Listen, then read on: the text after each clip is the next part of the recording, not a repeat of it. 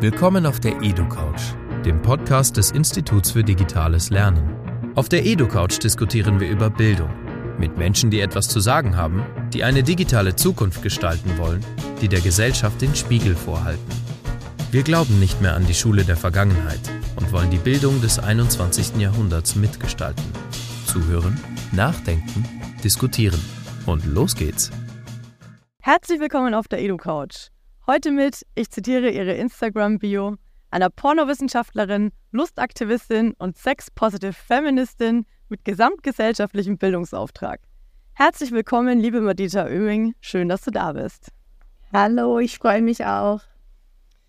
Deine von mir eben vorgelesene Insta-Bio geht noch ein Stückchen weiter. Auf Bildungsauftrag folgt das ja, Motto Wissen statt Stigma, womit du deinen Bildungsauftrag noch genauer definierst. Das nehme ich mal zum Anlass für eine Anekdote aus meiner Zeit als Lehrerin, mit der ich wohl ziemlich anschaulich in unser heutiges Thema einführen kann. Deutschunterricht siebte Klasse. Irgendwie komplett off-topic, die Jungs beginnen zu kichern und den Namen eines Mitschülers zu murmeln. Und dann, der schaut Pornos. Der Junge hochrot, ich perplex natürlich ob der unerwarteten und unvorbereiteten Konfrontation mit dem Thema. Ja, und dennoch habe ich natürlich als Person, die Kinder und Jugendliche beim Leben begleitet und auch aufs Leben vorbereiten soll, äh, schon irgendwie das Bedürfnis, die Sache zu thematisieren. Von Stigma, wie in dem Fall, zu wissen. Aber in der siebten Klasse geht es überhaupt und was geht da überhaupt bei den Kids und ja, was können wir tun? Ich und bestimmt auch unsere Hörerinnen und Hörer würden heute gerne ein bisschen von dir lernen über etwas, worüber die Kids mit uns sonst eigentlich eher mal nicht sprechen. Aber fangen wir von vorne an. In der Rubrik Liebe, Sex und Zärtlichkeit aus der Bravo, vielleicht eins der Leitmedien damals, hat meine Generation mit 12, 13 von Petting gelesen. Und ja, wenn es ganz heiß herging, auch mal von Oralverkehr. Heute sind die Leitmedien andere. Wie kommen denn Kinder und Jugendliche, Pubertierende und auch Vorpubertierende heute mit pornografischen Inhalten in Kontakt? Auf unterschiedliche Art und Weise. Also das Schwierige bei dieser Frage ist immer schon, was ist eigentlich Pornografie? Ist eine Frage, die unklar zu beantworten ist. Und das äh, zeichnet sich auch ab, wenn man zum Beispiel Befragungen in Studien zu diesem Thema anschaut, wenn Jugendliche gefragt werden, seid ihr schon mal mit Pornos in Kontakt gekommen und wo? Dann antworten zum Beispiel häufig große Zahlen mit Ja und zwar im Fernsehen. Und wir wissen, im Fernsehen darf keine Pornografie gezeigt werden. Das heißt, das, was sie dort gesehen haben, war streng genommen keine Pornografie, sondern es waren Sexszenen in Serien, in Filmen etc., die aber jugendfrei sind, denn sonst wären sie nicht im Fernsehen zu sehen gewesen. Das heißt, das steht immer schon mal am Anfang dieser Frage, was zähle ich als Porno und auch was zähle ich als Kontakt. Also zähle ich, ich habe an der Tankstelle hinterm Tresen ein Magazin gesehen, auf dem nackte Brüste zu sehen waren, als ich bin in Kontakt gekommen mit Pornografie oder gucke ich einen Pornofilm an, was die meisten Erwachsenen vor Augen haben, wenn wir Porno sagen, den ich auf Pornhub etc. gefunden habe. Das schon mal als erstes äh, Unterscheidungsmerkmal vorneweg. Dann ist es natürlich so, dass hauptsächlich im Internet heute der Ort ist, wo Jugendliche Pornos begegnen, auch Erwachsene Pornos begegnen, muss man sagen. Und wichtig ist aber zu wissen, dass ein Großteil, also Studien sprechen zum Teil von etwa 50 Prozent des Erstkontakts unfreiwillig stattfinden. Also das heißt, sie haben nicht proaktiv danach gesucht, sondern sie sind über diese Inhalte entweder gestolpert auf der Suche nach was anderem oder jemand hat ihnen das zugeschickt. Und das macht natürlich einen sehr großen Unterschied auch in dem, was das dann mit uns macht, wenn wir auf etwas gar nicht eingestellt sind, mit etwas vielleicht auch gegen unseren Willen konfrontiert werden. Also da tun sich schon ganz viele verschiedene Themen auf, wie du merkst. Ja, absolut. Also es gibt sehr, sehr viele mediale Kanäle, wo die Kids freiwillig und unfreiwillig diesen Inhalten begegnen können. Wenn Sie natürlich auf die Suche gehen, können Sie schon aus einem reichen Fundus, sage ich jetzt einfach mal, wählen. Bleiben wir doch mal bei dem Bereich des ja, selbstbestimmten äh, Konsums. Von wem und wie vielen Kids, Jugendlichen sprechen wir denn eigentlich? Kannst du etwas sagen, ab welchem Alter und wie häufig in etwa Kinder, also Kinder sage ich dann, wenn ich so bis 14 denke, pornografische Medien konsumieren? Also ich bin immer ein bisschen vorsichtig mit absoluten Zahlen, gerade wegen den Dingen, die ich gerade gesagt habe, dass in Befragungen ganz häufig nicht klar ist, was ist genau gemeint. Und das, das Phänomen der sozialen Erwünschtheit. Also ich gebe die Antwort, die ich denke, die ich geben soll, so wichtig ist bei einem Thema, was so schambesetzt ist. Also wenn man sich jetzt vorstellt, das ist vielleicht sogar eine Klassensituation, da werden Fragebögen ausgeteilt oder am Computer wird was geöffnet. Ich bin zwar offiziell anonym in dieser Befragung, ich fühle mich aber nicht anonym. Und das heißt, da bin ich immer vorsichtig mit so ganz konkreten Zahlen. Und die Zahlen schwanken auch extrem stark zwischen den Studien. Aber man kann auf jeden Fall festhalten, dass Jugendliche mit Pornos in Kontakt kommen. Das Einstiegsalter so einer der jüngsten Studien zufolge liegt etwa bei 14 Jahren. Also eben genau an dieser Grenze zum Jugendlichsein, von der du gerade gesprochen hast. Vorpubertäre Kinder und Jugendliche suchen in der Regel nicht aktiv nach Pornografie, sondern stoßen eher darüber, wenn sie andere Dinge googeln oder es wird ihnen gezeigt vom großen Bruder etc. Also es ist wirklich ein Thema, was vor allen Dingen ab 14 Jahre relevant wird, wobei man auch sagen muss, dass wir sehen können, dass sich dieses Alter des Erstkontaktes nach vorne verlagert. Also tendenziell kommen sie immer früher damit in Kontakt und dementsprechend finde ich es auch wichtig, immer früher mit ihnen darüber zu sprechen und sie darauf vorzubereiten.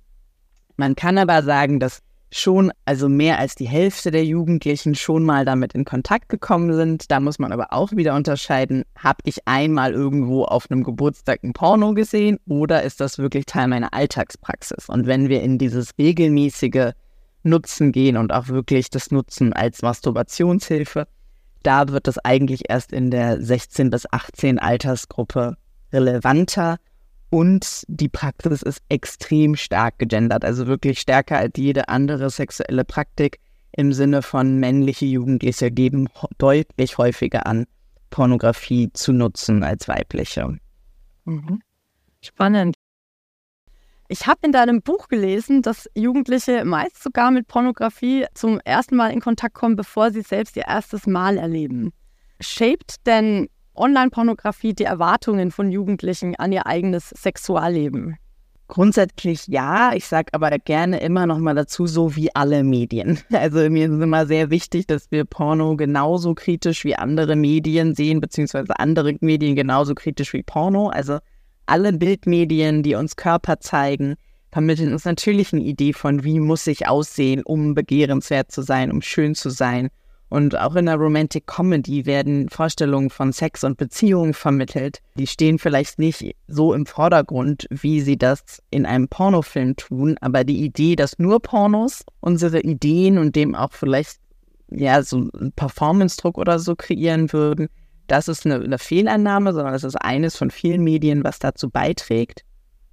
Und auch da gehen Jugendliche sehr unterschiedlich damit um. Also der, der, der Schlüssel ist wie so häufig die Medienkompetenz, so auch die Pornokompetenz. Also Jugendliche, die kompetent unterscheiden können zwischen Medieninhalten und Realität, können auch Pornos sehr gut verstehen als eine fiktive Inszenierung mit der sie sich selbst nicht vergleichen sollen und müssen. Und auch das zeigt sich in Studien immer wieder, dass viele Jugendliche da auch kompetent mit umgehen. Aber wem diese Kompetenz fehlt und dann eine starke Vermischung stattfindet zwischen dem, was ich sehe und mir selbst oder dem, was ich erlebe, da kann es natürlich zu einem, zu einem Druck führen, entweder diesem Körper zu entsprechen oder dieser Performance zu entsprechen oder eben zu denken, ich muss das, was ich im Porno sehe, selbst machen so sieht Sex immer aus. Das ist dann natürlich fatal, weil dafür Pornos nicht gemacht sind. Also sind eben keine Aufklärungsfilme, sondern es sind Actionfilme, es ist Fantasie und Übertreibung. Grundsätzlich muss man aber sagen, dass, dass die Wirkung von Pornografie und damit eben auch jetzt zum Beispiel, wie stark formt das Körperbilder oder Vorstellungen davon, wie Sex sein muss, geringer ist, als das häufig scheint in der öffentlichen Unterhaltung, beziehungsweise wir einfach gar keine klaren Ergebnisse dazu haben. Also es muss man immer wieder betonen, die Studienlage ist einfach zu dünn und was dort nachgewiesen wird, sind eigentlich immer Korrelationen. Und das finde ich wichtig zu sagen, weil es ein großer Unterschied ist. Man sagt, das fällt miteinander zusammen. Jugendliche, die viel Pornos gucken, zeigen auch diese und jene Werte. Oder Probleme oder ob man sagt, das führt dazu, das ist eine Kausalität. Und das können wir wissenschaftlich gar nicht überprüfen, denn dafür müssten wir ein Experiment machen, wo wir Jugendlichen Pornografie zeigen und schauen, was passiert. Und das ist forschungsethisch problematisch. Ja, ja, absolut.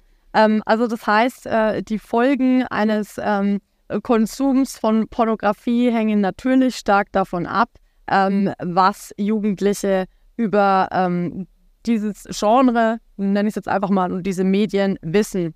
Ähm, was wissen Sie denn oder wissen wir was? Äh, wissen wir, was Sie wissen und was müssten Sie wissen? Auch das ist grundsätzlich individuell. Die Tatsache, dass es so individuell ist, zeigt aber auch, dass es dann eben in Abhängigkeit zum Beispiel ist von dem sozialen Umfeld, in dem sie leben. Welche Gesprächsangebote haben sie über Erziehungsberechtigte, über andere erwachsene Bezugspersonen? Und da liegt genau das Problem, denn es ist eben nicht fest integriert in ein Curriculum. Es ist nicht automatisch Teil äh, der Bildung in der Schule und das halte ich für falsch. Also ich denke, es gehört als Thema unbedingt in die Schule, um eben auch zu gewährleisten, dass alle Jugendlichen dieses Wissen mitbekommen und nicht in Abhängigkeit davon, ob sie sich in entsprechenden sozialen Kontexten bewegen.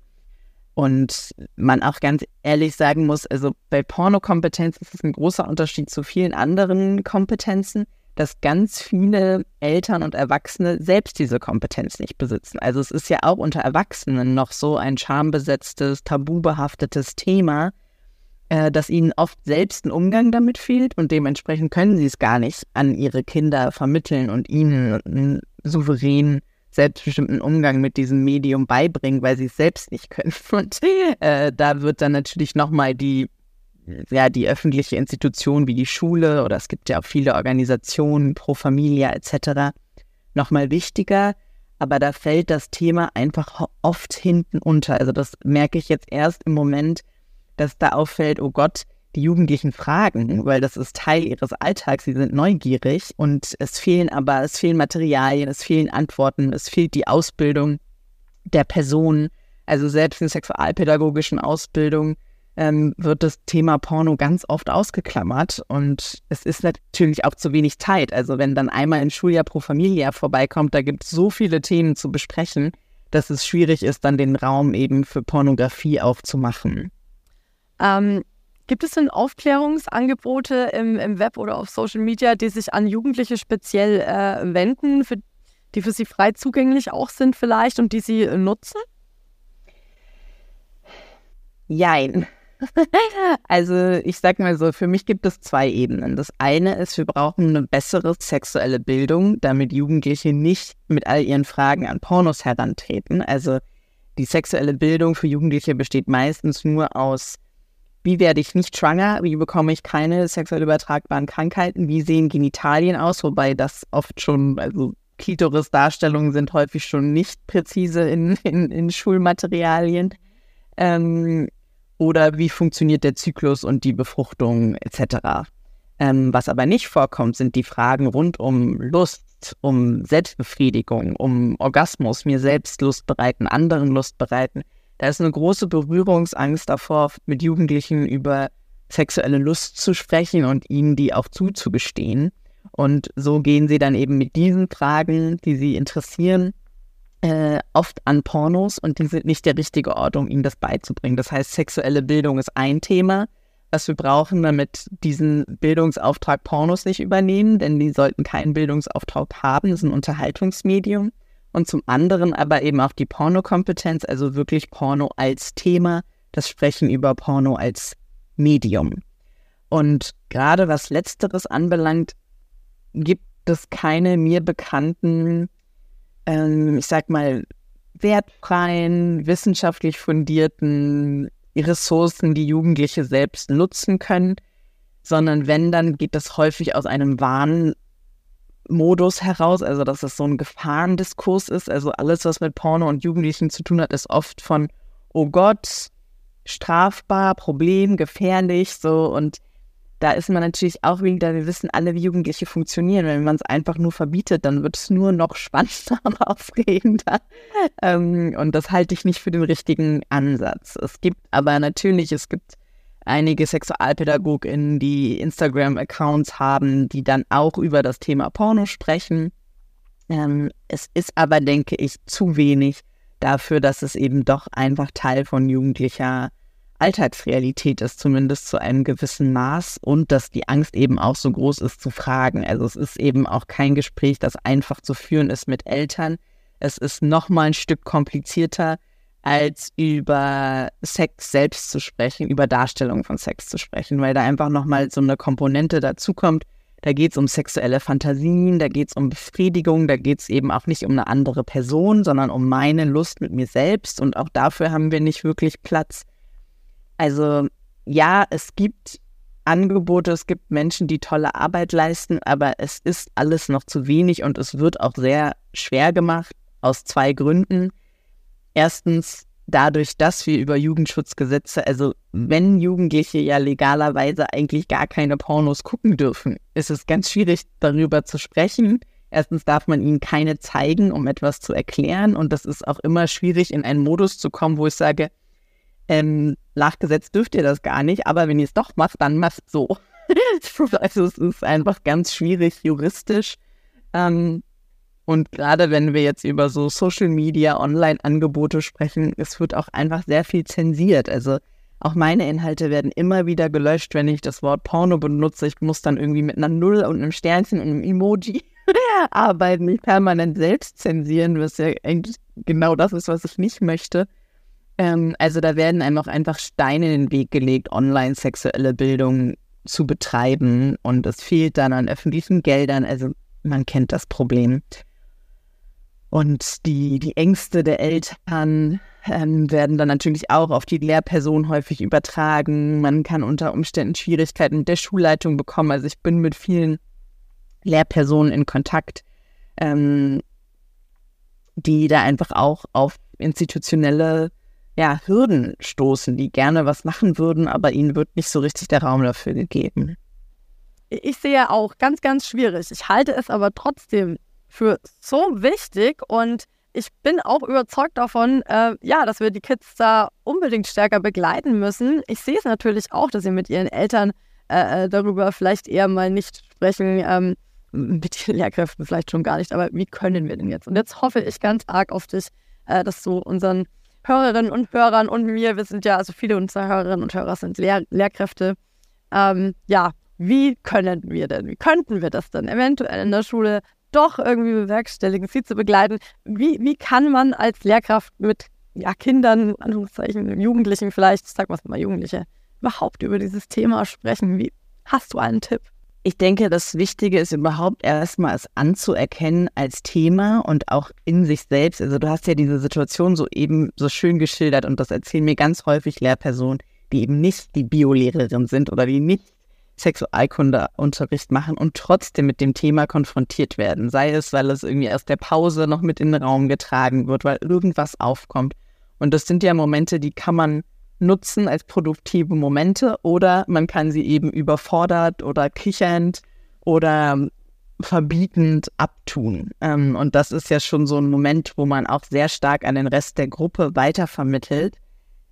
Womit haben wir hier gerade zu tun? Ob man das eben aufnimmt und sagt, ah, interessant, dass es darum geht, lasst uns drüber sprechen, oder ob man sagt, dieses Wort ist in diesem Raum verboten. Also, das wurde mir auch schon erzählt, ähm, dass dann SchülerInnen rausgeschickt wurden, weil sie irgendwie Fragen dazu gefragt haben. Also wirklich so ein ganz hartes Abblocken, was natürlich aus einer eigenen Unsicherheit auch passiert. Deswegen würde ich immer sagen, Schritt Nummer eins muss die Selbstreflexion mit diesem Thema sein, wenn man sich in einer Gruppe damit beschäftigen möchte. Also das gilt für jeden Kontext, egal ob mit Erwachsenen oder mit Jugendlichen, mit Jugendlichen, aber nochmal deutlich mehr, weil die auch freier von der Leber weg Fragen stellen, potenziell grenzüberschreitende Fragen stellen, grenzüberschreitende Informationen von sich preisgeben.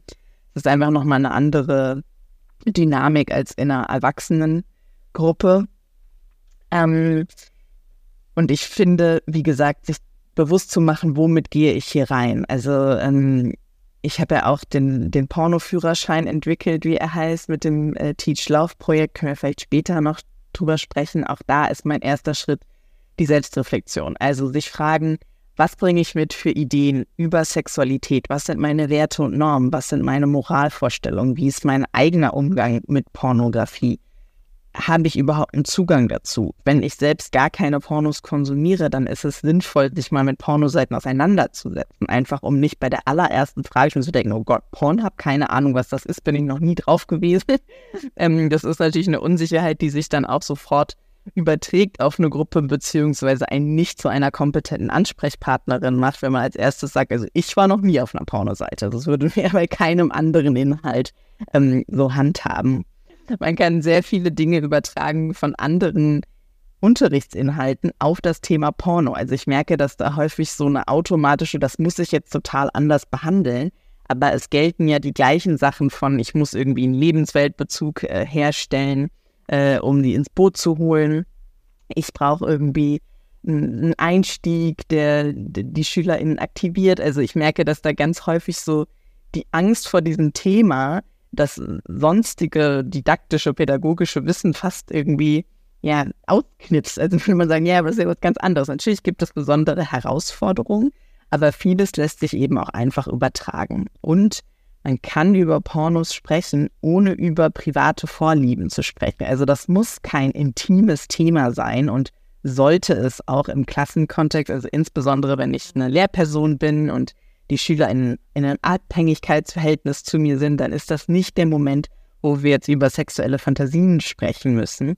Ähm, aber man kann trotzdem über das Phänomen sprechen. Man kann sich dem Thema geschichtlich annähern, dass man einfach mal sagt, zum Beispiel hier, das ist ein, eine Statue vielleicht aus der Bronzezeit, die, die zeigt irgendwie, die zeigt Sex. Warum ist das so? Warum, warum gibt es solche Darstellungen? Also man kann auch mit Bildern arbeiten, die wir heute gar nicht mehr als pornografisch einordnen würden. Es gibt ja auch Romane, die mal als pornografisch verstanden wurden. Also man kann da ja auch mit Dingen arbeiten und nochmal überlegen, warum ist das eigentlich so? Warum gehen wir anders mit diesem Thema um? Man kann auch über Statistiken sprechen, also dass man wirklich einfach mal solche Studienzahlen, wie ich sie eben genannt habe, mit in eine Klasse reinnimmt, wo man eben nicht sagt, wie macht ihr das so? Also ich finde halt über die, ne, die, die privaten äh, Nutzungsgewohnheiten zu sprechen, ist einfach in dem Kontext nicht angemessen und trotzdem kann man sagen, hier, so und so viel Prozent der Jugendlichen in der Altersgruppe oder kann sagen, was fällt euch an den Zahlen auf, dass man zum Beispiel über diesen Geschlechterunterschied einmal spricht. Also es kann auch eine gute Möglichkeit sein, um über Genderstereotype zu sprechen, dann noch eine Genderkompetenz auch mit reinzubringen und mitzuschulen. Und dabei muss niemand über die eigenen Vorlieben, Sehnsüchte, Wünsche, Orientierung sprechen. Ähm, und eben auch nochmal aufzumachen. Also gerade für viele queere Menschen zum Beispiel ist es einfach ein Ort für viele queere Jugendliche, ein Ort, wo sie lernen können, wie, wie queerer Sex funktioniert. So und auch sehen, dass der sein darf. Also das heißt, das ist tatsächlich ein, ein Potenzial von Pornografie, dass man zumindest über die Thematisierung auch nochmal auffangen kann, dass man sagen kann, für viele queere Personen ist das irgendwie in dieser Findungsphase, was womit sie sich beschäftigen, warum, was könnten andere Inhalte sein. Ähm, man kann da auch je nachdem, in welcher Altersgruppe von einer politischeren Seite rangehen, dass man sagt, wir gucken uns jetzt mal an, was sind eigentlich die Jugendschutzgesetze, wie sinnvoll sind die eigentlich? Was denkt ihr über diese Altersgrenze? Glaubt ihr, dass mit 18 man andere Sachen kann als mit 16? Ähm, einfach da auch fragen, wie könnte man das sinnvoll regeln? Also es gibt ganz viele Themen, versuche ich damit anzudeuten, äh, in denen wir nicht weder über Sexstellungen sprechen müssen, noch über sexuelle Vorlieben sprechen müssen. Und man vor allen Dingen auch einfach darüber reden kann, dass ein Porno ein Film ist. Also dass man einfach nochmal bewusst macht, da gibt es ein Skript, da gibt es eine Kamerafrau. Man kann auch einfach mal nur den Abspann angucken, wo irgendwie nochmal steht, wer hat Licht und Ton gemacht. so. Oder man kann sich Interviews anschauen mit PornodarstellerInnen zum Beispiel, wo die auf eine jugendfreie, nicht explizite Art und Weise vielleicht über ihre Arbeit sprechen oder warum sie die machen. Also es gibt so viele Zugänge, für die man keine sexuellen Szenen zeigen muss, für die man nicht über Privates sprechen muss und man trotzdem sagen kann, das ist Teil unseres Alltags und ähm, das ist gewissermaßen auch okay und auf diese Dinge sollte man achten. Für all das ist zentral, dass wir ohne Angst da reingehen. Ja. Also wenn ich selbst mit einer Riesengefühl von Scham und Schuld und Panik in dieses Thema hineingehe, dann werde ich das auf diese Gruppe übertragen und werde es nicht schaffen, es einfach wie ein weiteres Medium in unserem Medienalltag zu betrachten. Ja, ja. Also sehr stark auch ja die Frage auch der Lehrer, Lehrkräftepersönlichkeit äh, mit dem Thema umzugehen und ähm, eine Frage der Anbindung an das eigene Fach, nenne ich es jetzt einfach mal. Also man hat ja, du hast uns gerade ganz viele interessante Anhaltspunkte gegeben, äh, wie man in unterschiedlichen Fächern, wie die Medienbildung ja auch, die wir ja auch äh, in einem schulinternen Curriculum sozusagen fächerübergreifend versuchen ähm, zu implementieren und integrieren in unseren Fachunterricht.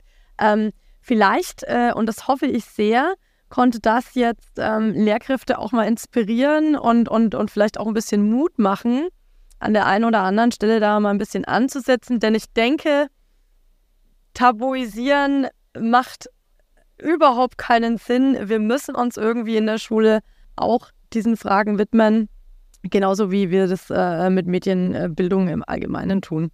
Dank dir, Madita, ähm, für dieses sehr interessante und aufschlussreiche Gespräch. Schön, dass wir dich bei uns haben durften. Danke, dass ich da sein durfte. Hättest du noch eine Antwort auf eine nicht gestellte Frage gerne gegeben? Ist das noch ein, ein letztes Schlusswort von dir, was, was du noch gerne sagen möchtest? Ähm ich, ich denke einfach, dass wir bei aller Bewahrung der Grenzen von Kindern und Jugendlichen, die natürlich wahnsinnig wichtig ist. Und bei dem Schutz und bei der Sicherstellung, dass sie keine Grenzüberschreitung, keine Gewalt etc. erleben, einfach nicht vergessen dürfen, dass auch sie sexuelle Wesen sind und dass sie auch ein Recht dazu haben und dass wir ihnen einen gesunden, selbstbestimmten, positiven Zugang dazu ermöglichen sollten, anstatt mit, mit Angst und Verboten um uns zu werfen, die am Ende etwas sein können, was sie ein Leben lang mit sich tragen und mit harter Arbeit wieder loswerden müssen. Und deswegen finde ich, das sind wir den Kindern und Jugendlichen gewissermaßen schuldig, dass wir ihnen ein Recht auf ihre Sexualität zugestehen und sie durch Bildung dabei unterstützen. Schön. Ich danke dir ganz herzlich, Medita. Ja, Amen. Vielen Dank.